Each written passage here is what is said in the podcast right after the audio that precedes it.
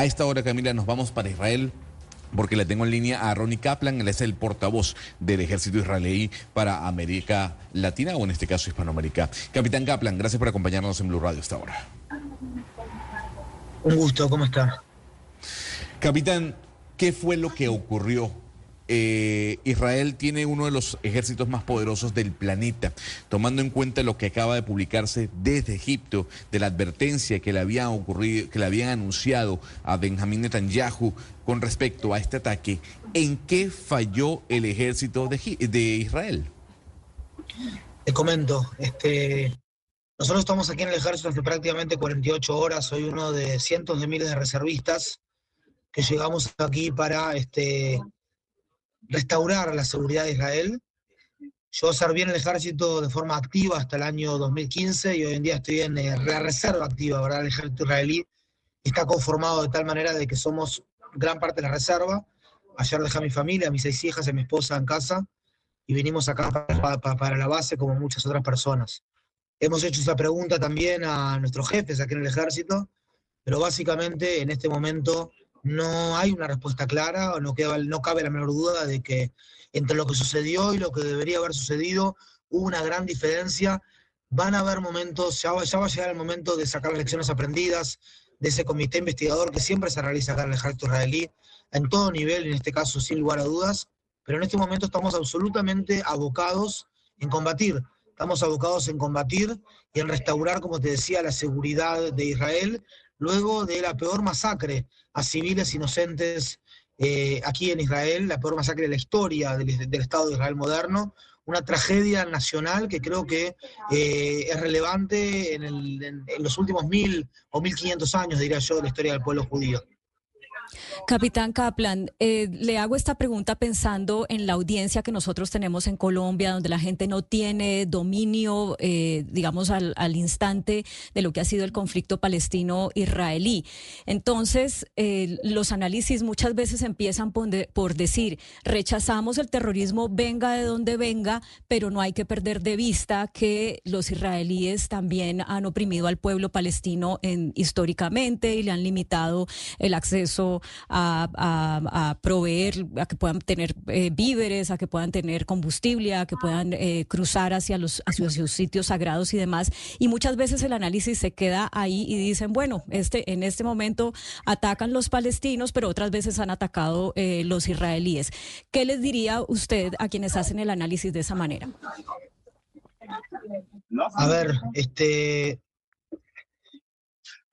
eh, eh, en, horas, eh, en horas de la mañana del día sábado, sábado 7 de octubre, hace dos días, las organizaciones terroristas Hamad y la Ciudad Islámica Palestina iniciaron una nueva guerra contra Israel cuando escuadrones sanguinarios de terroristas palestinos rompieron la valla fronteriza desde la franja de Gaza a Israel, llevando a cabo realmente pogromos o más bien masacres en las cárceles, en las viviendas de los pueblos, en las ciudades israelíes a lo largo de la frontera, masacrando indiscriminadamente sin importar el sexo, el género, la edad, separando madres de sus bebés, asesinando a ancianos, llevándose de rehenes a este, llevándose de rehenes realmente a personas minusválidas, a personas con discapacidades.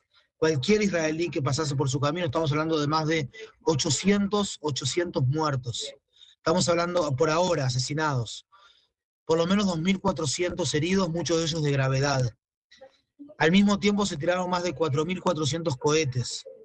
Y en las redes sociales que difunden las imágenes, este, difundían las, siguen difundiendo las imágenes de los terroristas que se lanzan en su bárbara embestida, pueden, pueden verlos asesinando y saqueando junto con fotos de palestinos en Gaza y en Judá y Samaria, no solamente terroristas, de gran parte del pueblo palestino, repartiendo caramelos y expresando su alegría ante los atroces crímenes. Estamos hablando de un movimiento terrorista que no, no concibe o no respeta o no, no, no, no cree en la existencia del otro. Me explico, en su carta magna dice que Israel existe y continuará existiendo hasta que el Islam lo elimine.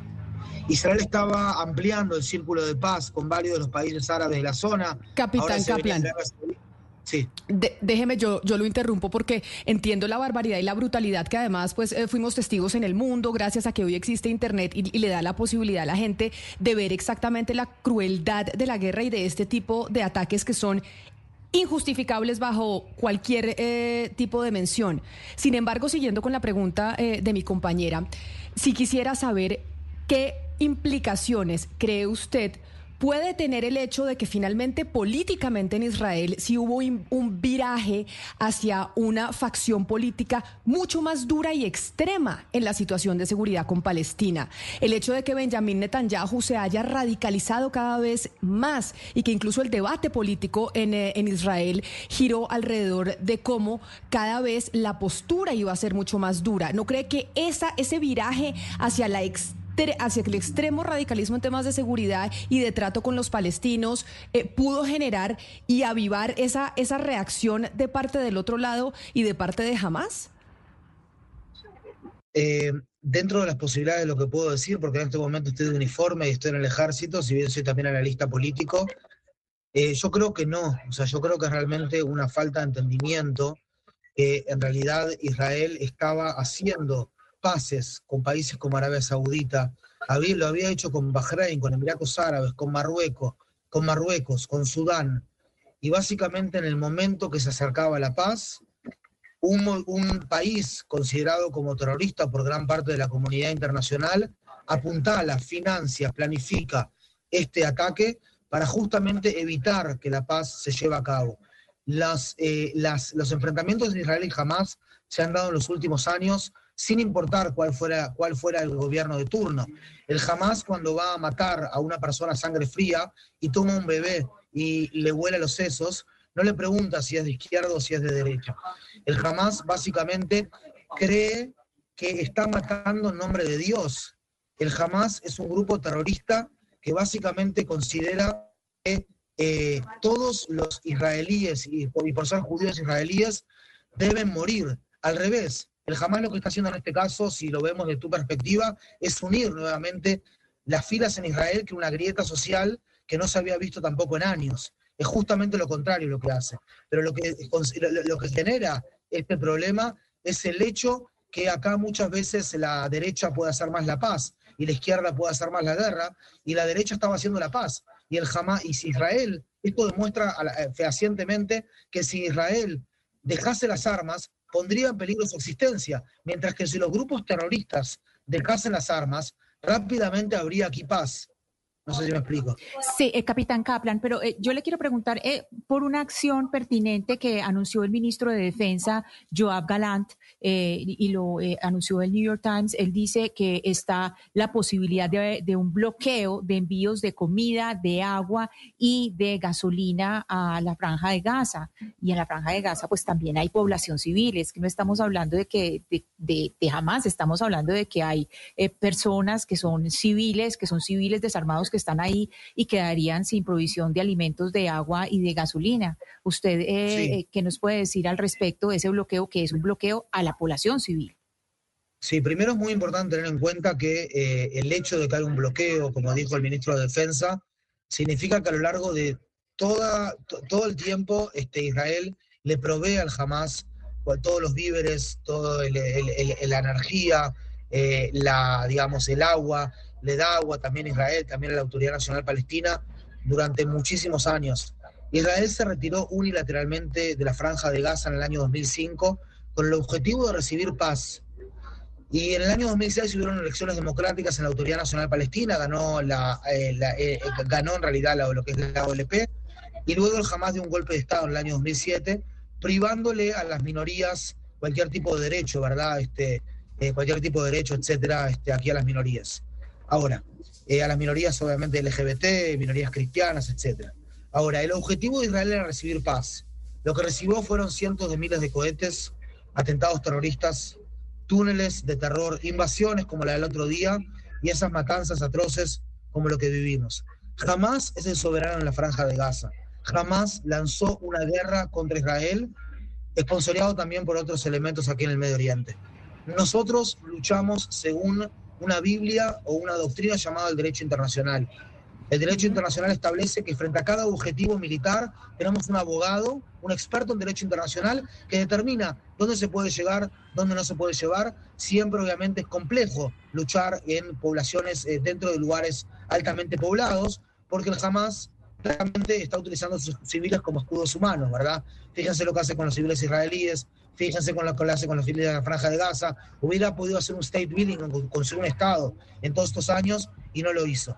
En este momento estamos llegando hacia la ciudad de Gaza, Gaza City, y hay un barrio así llamado Al Rimal, donde tenemos información de inteligencia que hay muchos terroristas del Hamas que están poniendo a mal traer a nuestra población. Los estamos acorralando y para eso necesitamos hacer este tipo de, este tipo de, cosas, pero quiero, que tenga, pero quiero que tengan en cuenta que día a día, año a año, etcétera, todo el tiempo, Israel le ha dado al Hamas este, todas estas provisiones. No sé si te explico. Y por otro lado también, por otro lado también es muy importante entender, entender con quién estamos tratando. Una persona puede mirar acá ahora desde el derecho internacional, desde, eh, desde, el, desde, el, occidente. No, esto no hay, problema. Pero estás tratando con gente que le está volando los sesos a, a, pequeños. ¿Qué, ¿Qué, harían ustedes? O sea, ¿cómo, ¿qué harían ustedes si ahora un, grupo, eh, un grupo terrorista... No, por supuesto a la casa de cada uno de nosotros y nos asesina a mis familias. A mí me acaba de llamar mi hija de 8 años que no puede parar de llorar. No puede parar de llorar. Mi esposa también está sumamente este, preocupada y sumamente... ¿Cómo, ¿Cómo se lucha contra un grupo que todo lo que vos pensás que es moral para él es inmoral y todo lo que tú pensás que es inmoral para él es moral. Capitán Kaplan, eh, le recuerdo a la, audiencia que estamos hablando con el capitán Ronnie Kaplan, portavoz del ejército israelí para América Latina. Capitán Kaplan, entendiendo todo lo que usted nos está diciendo y el horror eh, que narra de lo que está sucediendo en estos momentos eh, entre Israel y Palestina y, y, también viéndolo con su uniforme que dice yo portando el uniforme pues no puedo ser analista político y decirle muchas de las cosas que creo están generando esta situación. Sí, sé que ya se lo hemos preguntado, pero me parece importante insistirle sobre el tema de la ocupación, porque digamos como que uno de los reclamos y de las argumentaciones que escucha uno por parte del, pueblo palestino es el mundo no ha dicho nada frente a la ocupación israelí en Palestina. Y desde que se eligió nuevamente a Benjamin Netanyahu, se eh, proliferó aún más esa, esa ocupación. Entonces, ¿cuál es la respuesta, digamos, de parte de Israel frente a eso y a ese argumento que es el que ellos presentan? ¿Cuál es su nombre? Camila Zuluaga, capitán. Camila, sí, Camila, mirá. Israel se retiró unilateralmente de la franja de Gaza en el año 2005. No hay tal ocupación. No hay ningún tipo de ocupación en la franja de Gaza. El Hamas dio un golpe de Estado en la, en la franja de Gaza, matando a cientos de activistas de la Autoridad Nacional Palestina en el año 2007. No hay ocupación en la franja de Gaza. No hay ni un israelí, ni un solo israelí en la franja de Gaza desde ese momento. Cuando nos retiramos unilateralmente de la franja de pero, Gaza, pero corríjame. A nuestros primos, a nuestros hermanos, los Pero no hay otras zonas del territorio que se han venido ocupando, aparte de la, de la franja de Gaza, no ha habido otras zonas del territorio palestino que, han, que han venido siendo ocupados por, por israelíes y que incluso se, según el derecho internacional son territorios disputados Nunca hubo allí un Estado palestino hasta el año 1967, eso fue Jordania, y en el medio de una guerra que estaba en una guerra de existencia contra Israel, Israel básicamente tomó esa parte que lo estaba poniendo a mal traer a Israel y desde entonces en esa zona, fíjense lo que les digo, en esa zona la educación, el acceso a electricidad, los niveles de vida en ese lugar del año 67 a esta parte son muchísimo mejores que los que eran antes del año 1967. Venir y decir que, o sea, eh, eh, hay, acá, hay acá casi que un crimen en venir y decir que por una situación política compleja, alguien puede venir y volarle los sesos a bebés, a madres, a padres, matar a familias enteras y eh, matar a un montón de gente. Hay que entender lo que está por detrás de una ideología oscurantista que dice que porque Israel en algún momento de la historia fue parte del mundo musulmán, es dar el, dar, era dar el Islam, era el hogar del Islam. Hoy en día es dar el Harb, es el hogar de la espada. Capitán Kaplan. Tiene usted toda la razón. Nadie, nadie justifica ni más faltaba lo que sucedió este fin de semana, que es un horror y el mundo entero lo ha condenado, por lo menos Occidente.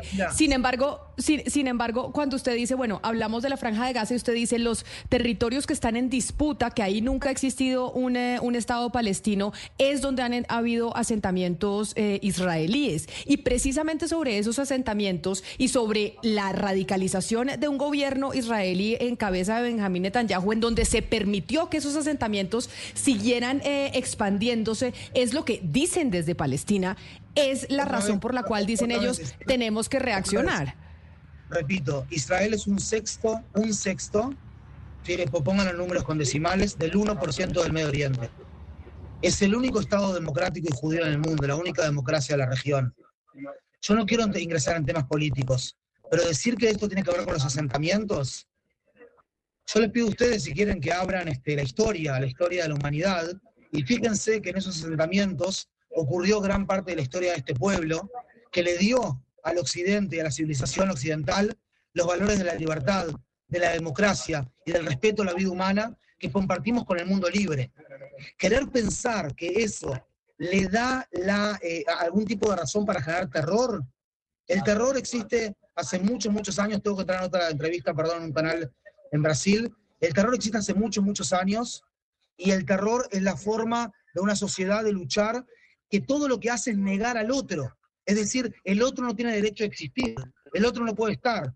Hay fuerzas del bien y fuerzas del mal. El mundo se divide en dos en una forma completamente, eh, ¿verdad? O sea, entre las fuerzas de la luz, que son ellos los terroristas, y las fuerzas de la oscuridad, que somos nosotros, que no sé qué fue lo que hicimos, ¿me explico? Cuando vos mirás el mundo de ese lugar, cuando el otro no tiene ningún tipo de espacio, qué sé yo, capaz que tenés a un montón de gente allí en Latinoamérica que no entiende cuál es la, el enfoque de cómo ven el mundo el, el, el Islam exacerbado, para entender que para luchar contra esta gente, lo mínimo que podés hacer, lo mínimo que podés hacer es acorralar a los terroristas. De lo contrario, es el fin de la civilización occidental. Y por eso mismo que la mayoría de países occidentales han expresado solidaridad y el derecho a la autodefensa ha sido reconocido por muchos de los amigos de la comunidad internacional, que no quieren que las fuerzas oscurantistas tengan éxito y pongan en peligro aún más los esfuerzos de la paz y de la estabilidad.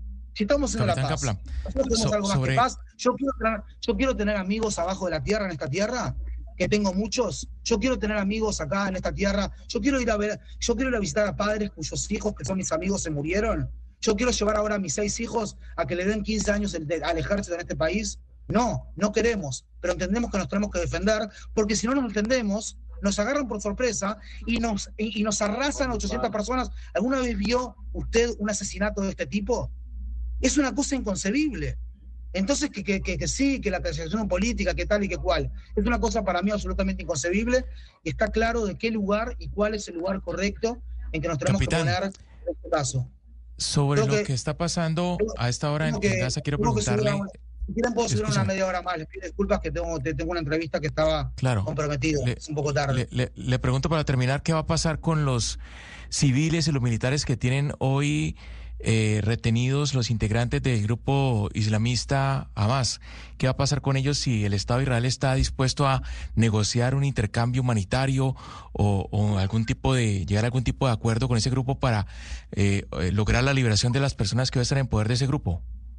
No quisiese ingresar en especulaciones, pero esto es justamente la estrategia del mundo islamista exacerbado ellos entienden, ellos comprenden fehacientemente la sensibilidad que tiene Israel por la vida humana y este es el tipo de cosas que hacen.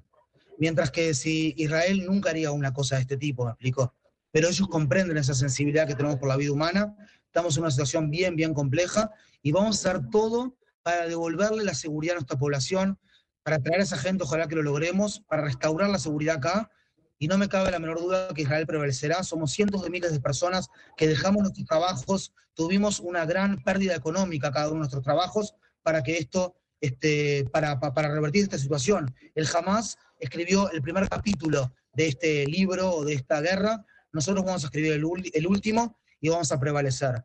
Los tengo que dejar, les pido disculpas.